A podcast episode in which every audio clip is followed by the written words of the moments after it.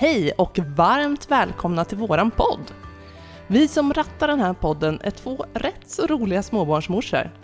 Sara heter jag och när jag inte poddar så jobbar jag som barnmorska. Och eh, Johanna här. Jag är ju inte alls barnmorska men har eh, en liten son på nio månader och är otroligt frågvis.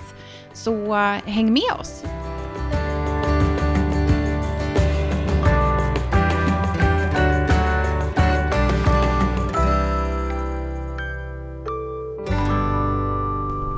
Så mina vänner, om du inte redan har laddat kaffekokan så är det hög tid att göra det nu. Och dricker du inte kaffe så sätt på vattenkokaren. Om du har en liten, liten pralin gömd någonstans i gömmorna så ta fram den. Slå dig ner i soffan, luta dig tillbaks och låt oss ställa dina frågor som du alltid har gått runt och funderat på. Välkommen till avsnitt nummer två. Nu kör vi!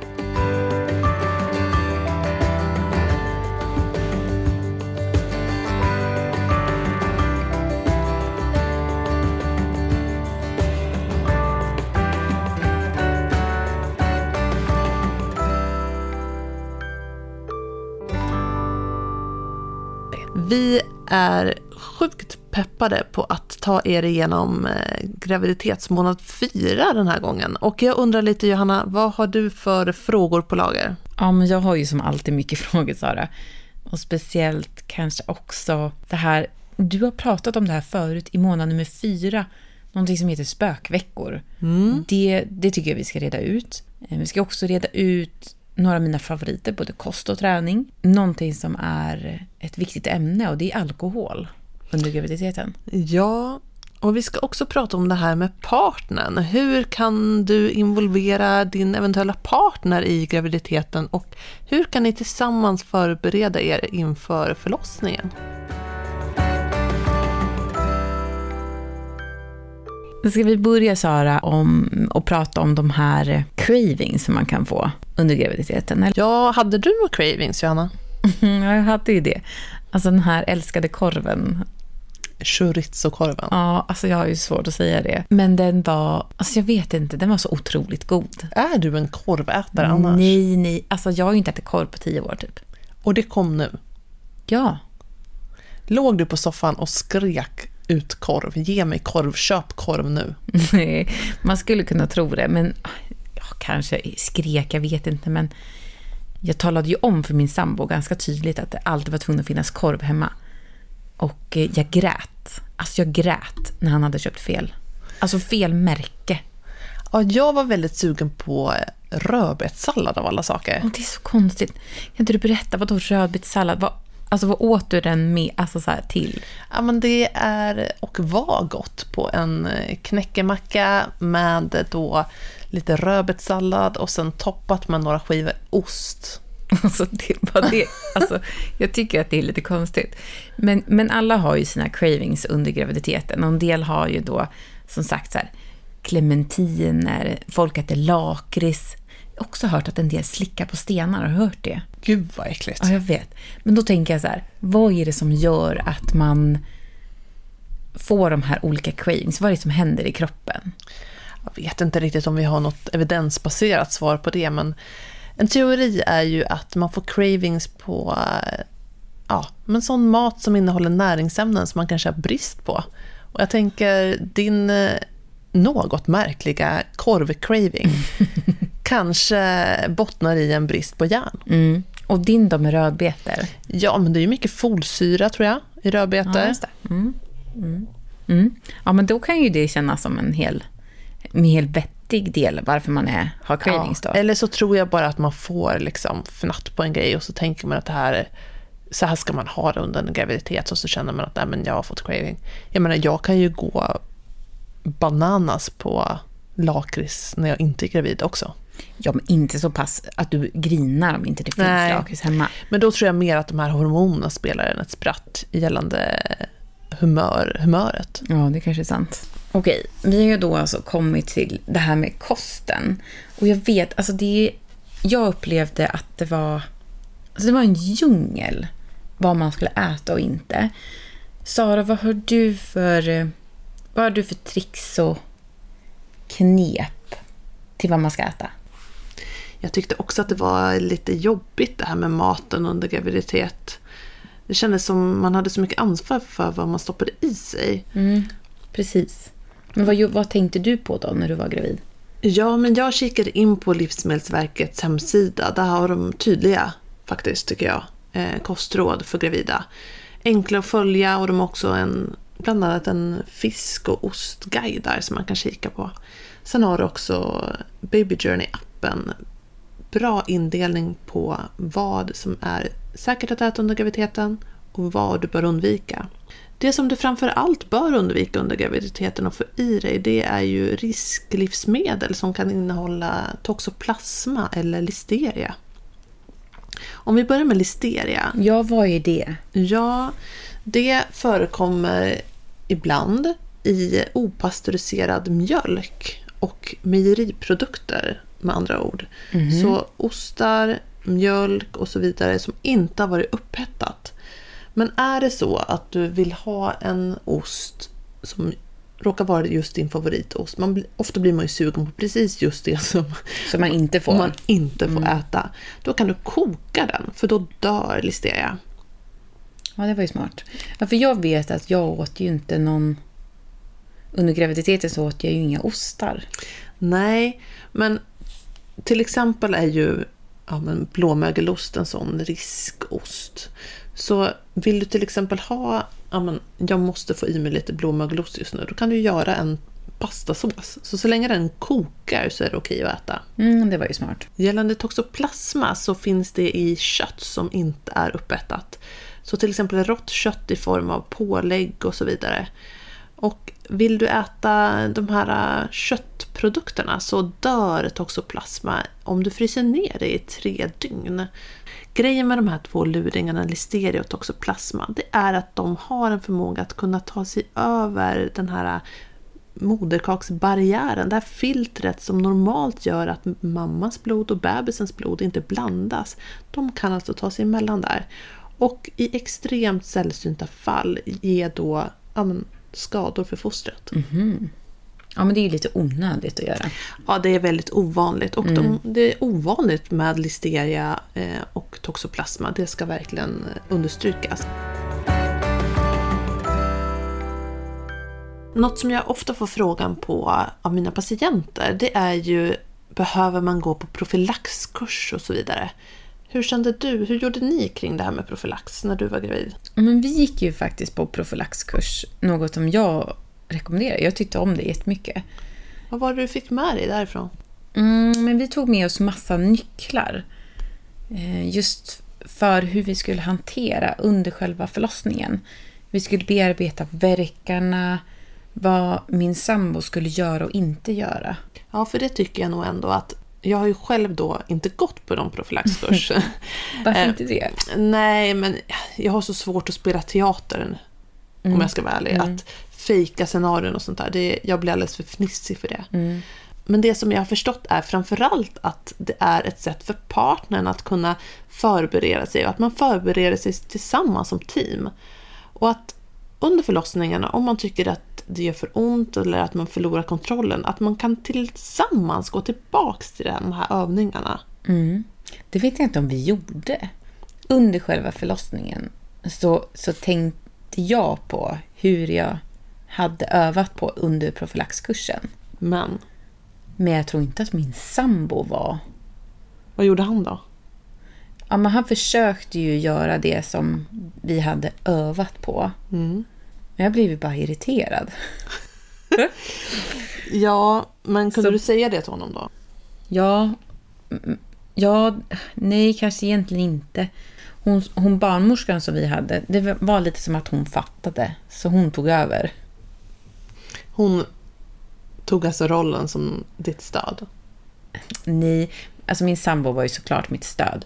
Men i, i den här, det vi fick lära oss och det, vi tog, det jag tog med mig från profylaxen, det var just att så här, jag gillade inte under de här krystverkarna som man fick öva på, att min sambo masserade lite så här gossigt, utan jag ville ha hårda tag. Men kunde du föreställa, jag tänker att hur man vill ha det när man har ordentligt ont. Måste man inte ha ordentligt ont för att känna på om det känns som för mesigt tag eller bra tag? Eller? Jo, ja, det är väl svårt att så här, i, i en sal eh, föreställa sig hur en verk är såklart. Men tänk dig själv om någon... Alltså du blir ju irriterad eller mindre irriterad av något. Ja, men jag brukar ju säga så här till eh, mina gravida att föreställ dig att du är ordentligt magsjuk. Hur vill du då ha ett stöd? Vill du ha stöd i form av att någon gossar med dig och duttar dig i pannan med en kall handduk? Eller vill du mer ha liksom två fasta grepp om dina Mm. axlar? Mm. Och det är så jag kände. Jag vill ha de här fasta greppen. Men kunde du inte förstå det även innan du gick på en profylaxkurs? Nej, jag, jag gillar gossigt. Jag tycker att det är mysigt när det är liksom så här, när det är klapp, när liksom man kan smeka på, på axlarna eller så här, att någon pillar en i håret eller så här. Men du förstod alltså under profylaxkursen att det här var någonting som du, som du... Det som du normalt brukar gilla, gillar du inte längre. Mm. Och hur var det här sen då, under förlossningen? Ja, då vill jag ju verkligen inte ha det gossiga. Jag ville Nej. verkligen ha hårda tag. Men också som en annan nyckel som vi tog med oss, vilket jag tyckte var väldigt bra. Är att vi fick lära oss att räkna ner. För att en verk är ungefär 90 sekunder. Mm. Man tror ju att de ska pågå för alltid, men det gör de inte, utan man har en paus däremellan. Och det är ju faktiskt fantastiskt. Ja, det är fantastiskt. Den där pausen, den där Det- pausen är också längre än själva verken. Ska Om- vi tala om det? Man brukar ju säga att eh, gå igenom en förlossning är ungefär som att springa ett maraton. Men det är faktiskt ett maraton i intervaller. Ja. Ja, det är ju inte, det är inte smärta i 4,2 mil. Nej, så med det sagt, passa på att slappna av och njuta medan du inte har ont. Mm. Det är ju faktiskt fantastiskt.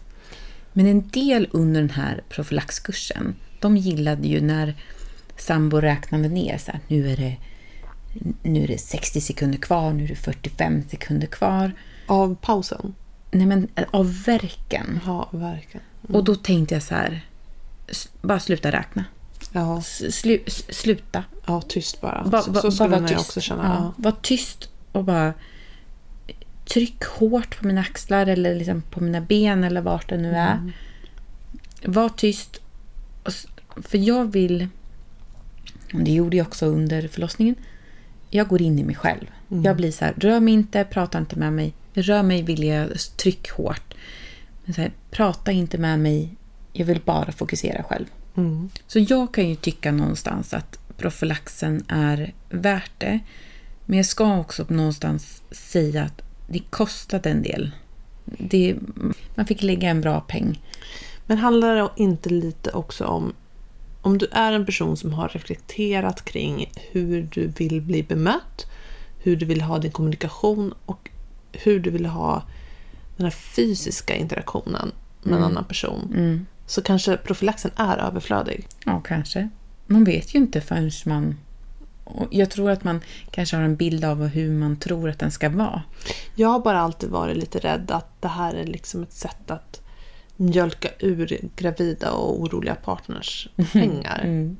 Samtidigt så vet jag ju av erfarenhet att de som har gått den här profylaxen ändå är väldigt nöjda. Mm. Jag vill, jag vill inte på något sätt säga att profylaxen är onödig eller att det är... Att man inte ska gå. Exakt. Mm. Men jag har bara funderat lite själv. Nu kanske jag är en person som reflekterar överdrivet mycket kring mig själv och hur jag vill ha det och vad jag gillar och inte gillar. Mm. Jag kanske inte har något problem med det. Nej. Men jag tänker att som tur är, är ju inte alla som jag.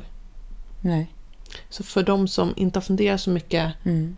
så kör tycker du. Mm. Ja, jag tycker det. Väl värt varenda krona. Ja, faktiskt. Just för att vi kom hem med saker och ting som vi visste att vi inte ville. Men också att ni på något sätt har så här lärt er att prata samma språk Mm. och att det kanske inte blir de här kommunikationsbarriärerna eller em, diskussionerna utan att när det väl gäller sen, då har ni på något sätt skrivit under ett avtal på att det är så här vi ska Mm. försöka stötta varandra. Mm. Och ha samma mål.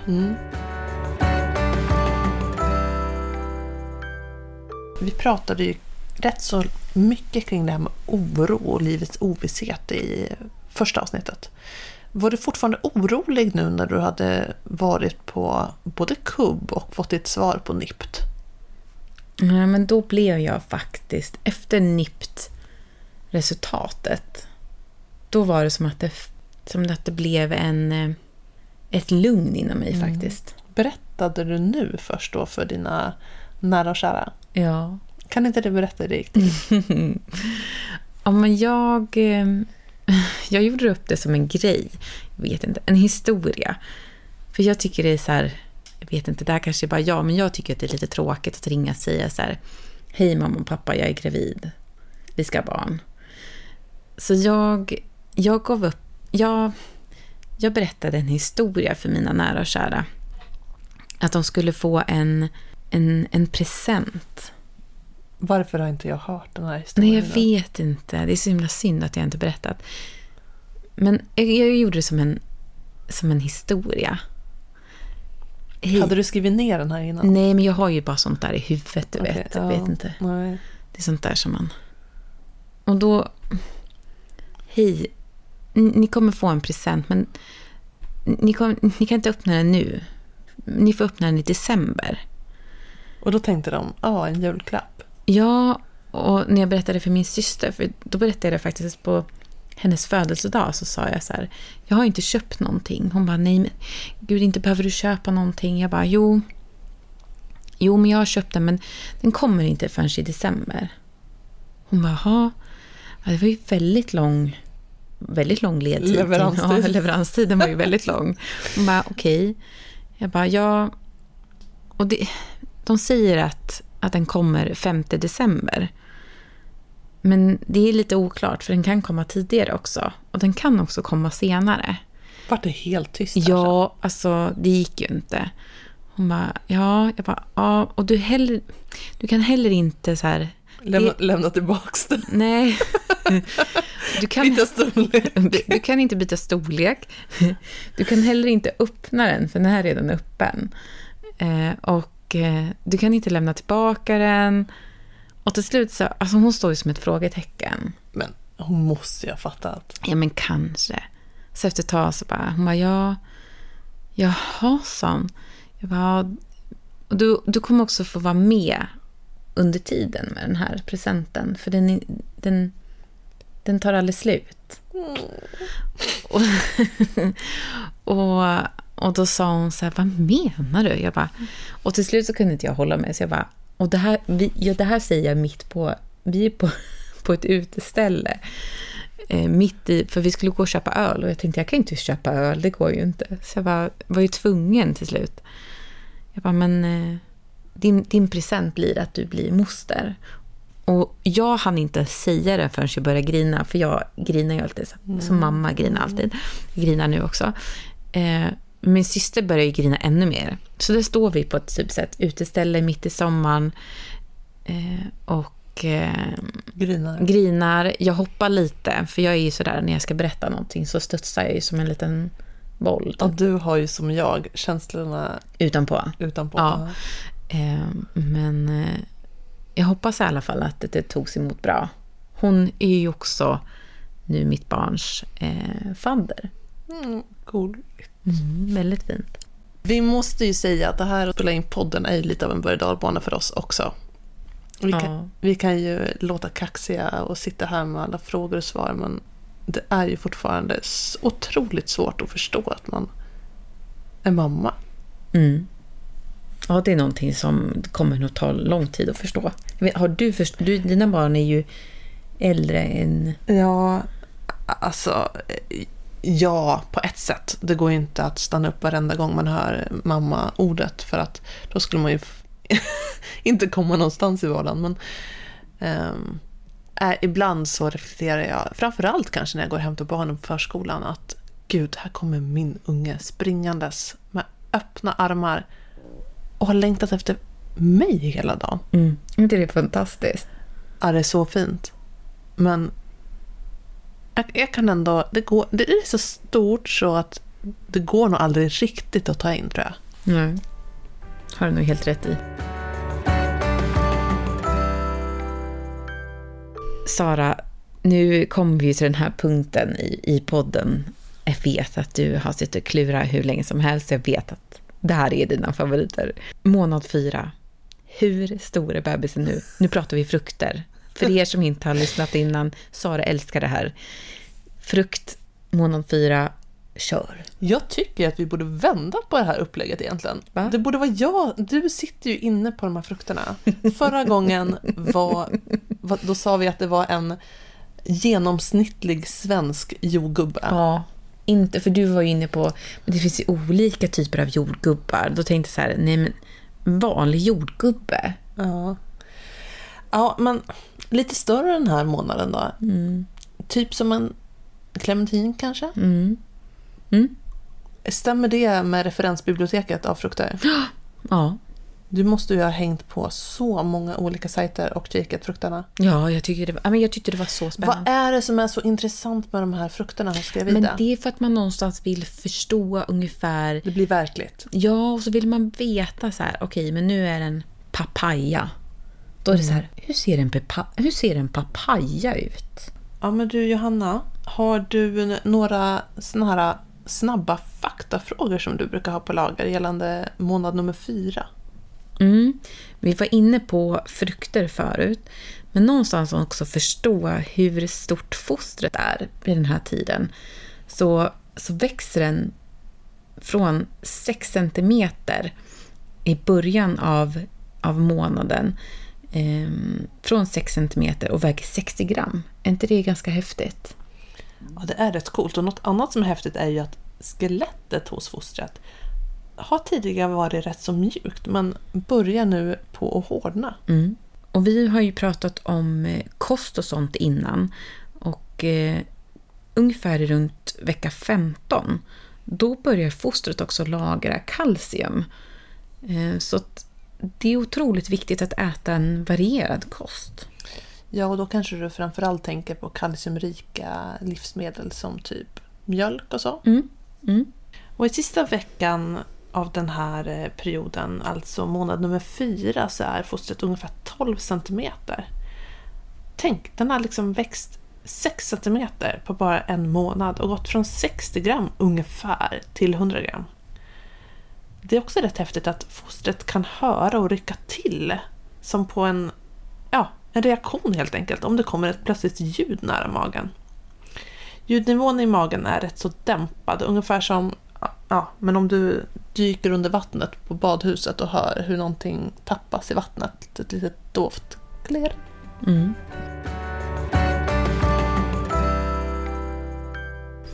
Någonting som jag också tycker är ganska häftigt som händer i månad fyra är ju faktiskt att tröttheten äntligen släpper.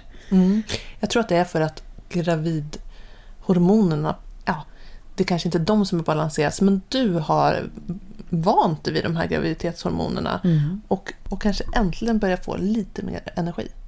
Det här är också någonting som jag minns, för att när jag besökte barnmorskan, så, och det här är också vad jag tror, så, så kändes det som att hon frågade om jag rökte eller drack varje gång jag träffade henne. Och, och jag vet att vi har pratat om och Sara bara nej, men det är klart att hon inte frågade det. Men jag, jag är nästan så här hundra på att hon frågade det. Och jag, för jag kan ju tycka så här, det här är så konstigt. Alltså man röker ju inte eller dricker under graviditeten. I alla fall från, från mitt håll så tycker jag att tycker det är konstigt att hon ens frågar det. Ja, men vi är ju alla olika och det gäller inte att bli förolämpad om man får den frågan, tänker jag. Utan vi är skyldiga att screena alla eh, i, vid inskrivningsbesöket gällande alkoholvanor till exempel. Och det är ju väldigt ovanligt, gudbevars, att eh, man missbrukar alkohol. Men kanske fler än vad man tror har ett riskbruk för alkohol. Det kanske inte är så att du går runt och är full varenda dag, men du dricker ändå så pass mycket att det räknas som ett riskbruk. Och då kan det vara bra att som barnmorska och, och veta och känna av och ha ett samtal kring det. Och veta om man kan, eller rättare sagt hur man kan ge dig just bäst stöd kring att avstå alkohol under graviditeten. Inte förrän i vecka 25 så ska du känna fosterrörelse varje dag, men det är vanligt att man känner fosterrörelse tidigare än så, även om de inte är regelbundna ännu. Ehm, jag kände fosterrörelser för första gången rätt så tidigt i båda mina graviditeter, omkring vecka 15. Och då tänker ni så här, äh, men hur vet hon att, och så kanske jag hade tänkt om någon annan hade berättat det för mig, att hur vet du att det verkligen var fosterrörelser och inte tarmrörelser? Jo, för att jag har alltid, alltså nu blir det lite personal info här, men alltid varit rätt så hård i magen. Jag är inte personen som går på toaletten varje dag. Med det sagt har jag ingen aktiv mage. Det kan man lugnt säga. Så att jag har aldrig någonsin känt en tarmrörelse i hela mitt liv. Aldrig? Aldrig. Mm. Så när jag kände det här lilla, ja, hur ska man förklara det? Lilla sprattlet som ungefär, man föreställer sig att det känns som att man håller en liten fisk på torra land Mm. i handen. Och, Alltså, den, det är så konstigt. Ja. och den sprattlar till. Ungefär så kittlade det till Mm. i magen. Och jag var helt säker på att det var det. Jag kan noja och vara orolig och sådär om, om mångt och mycket i livet. Men det här var jag bombsäker på. Mm. När kände du? Ja, men jag, jag var ju tvungen att, när vi, inför det här avsnittet så var jag ju tvungen att backa tillbaka. Jag har faktiskt skrivit ner, och det är faktiskt ett tips. Skriv ner allt, inte allt, det blir väldigt långt, men saker och ting som händer under de här veckorna. Och det är ganska spännande att gå tillbaka till. Så att jag eh, har skrivit att i vecka 18 så kände jag någonting som, precis som du säger Sara, sprattlade till. Ja, och om du har en moder... Det vet du ju inte ännu, men om du har en moderkaka som ligger i framvägg så kan du känna fosterrörelse lite senare än, än någon som inte har moderkakan i framvägg. Det blir ju för att den här moderkakan lite som fungerar som en kudde som dämpar fosterrörelserna. Mm, mm, det hade jag en vän som hade. Så hon hade väldigt svårt att känna fosterrörelser. Något som eh, jag också har tänkt på under graviditeten, det var de här läkemedlen, Sara. Jag, jag klarar ju inte av, när man blir förkyld, när man blir täppt i näsan, jag klarar ju inte av. Jag måste ju kunna andas genom näsan, jag får ju panik. Och då fick man ju inte ta nässpray, va? Och då när jag var på apoteket så sa hon att om du är förkyld så får du inte ens ta Ipren heller om du är gravid. Utan man var tvungen att äta Alvedon. Vad, när det gäller läkemedel, Sara, hur, hur kan jag tänka där? En jättebra sida att lägga på minnet det är janusinfo.se. Där kan man slå upp alla läkemedel och se hur det funkar under graviditet, vad som är okej och vad man bör undvika eller rättare sagt inte ska ta. Men även sen under amning om du kommer att amma ditt barn. Där finns det råd som är baserade på både forskning men också beprövad erfarenhet. Kära vänner, nu börjar till och med Johannas flabb att torka. Ja. Frågorna börjar sina och underbart är tyvärr kort även i det här sammanhanget. Mm. Och jag är också ganska sugen på kaffe. Ja.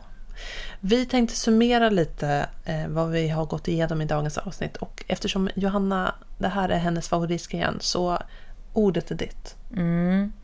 Jag tänker mycket vecka 12 där när man någonstans har avslutat de här kritiska veckorna så går vi någonstans in i månad fyra. Och det innebär ett visst lugn. Ja, ett visst lugn. Man avklarat, vi avklarade både kubben och nipptestet.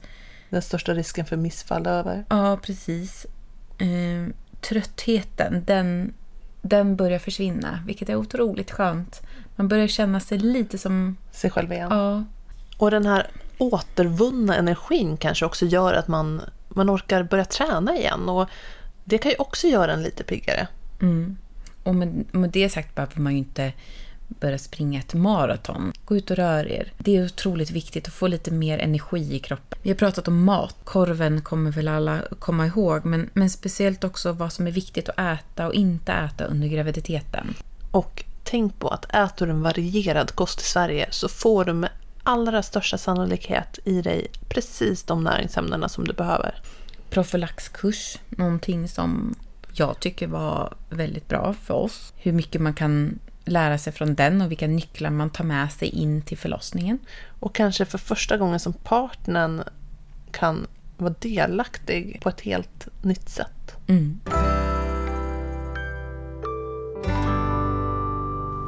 Vad har du laddat med för frågor till nästa avsnitt? Och då pratar vi alltså om avsnitt nummer tre som blir den femte månadens avsnitt.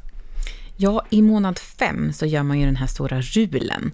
Och jag är lite så här fundersam, varför gör man bara ett ultraljud under hela graviditeten och inte flera? Mm. Det, det skulle jag vilja ha svar Det på. skiljer sig rätt mycket jämfört med till exempel USA.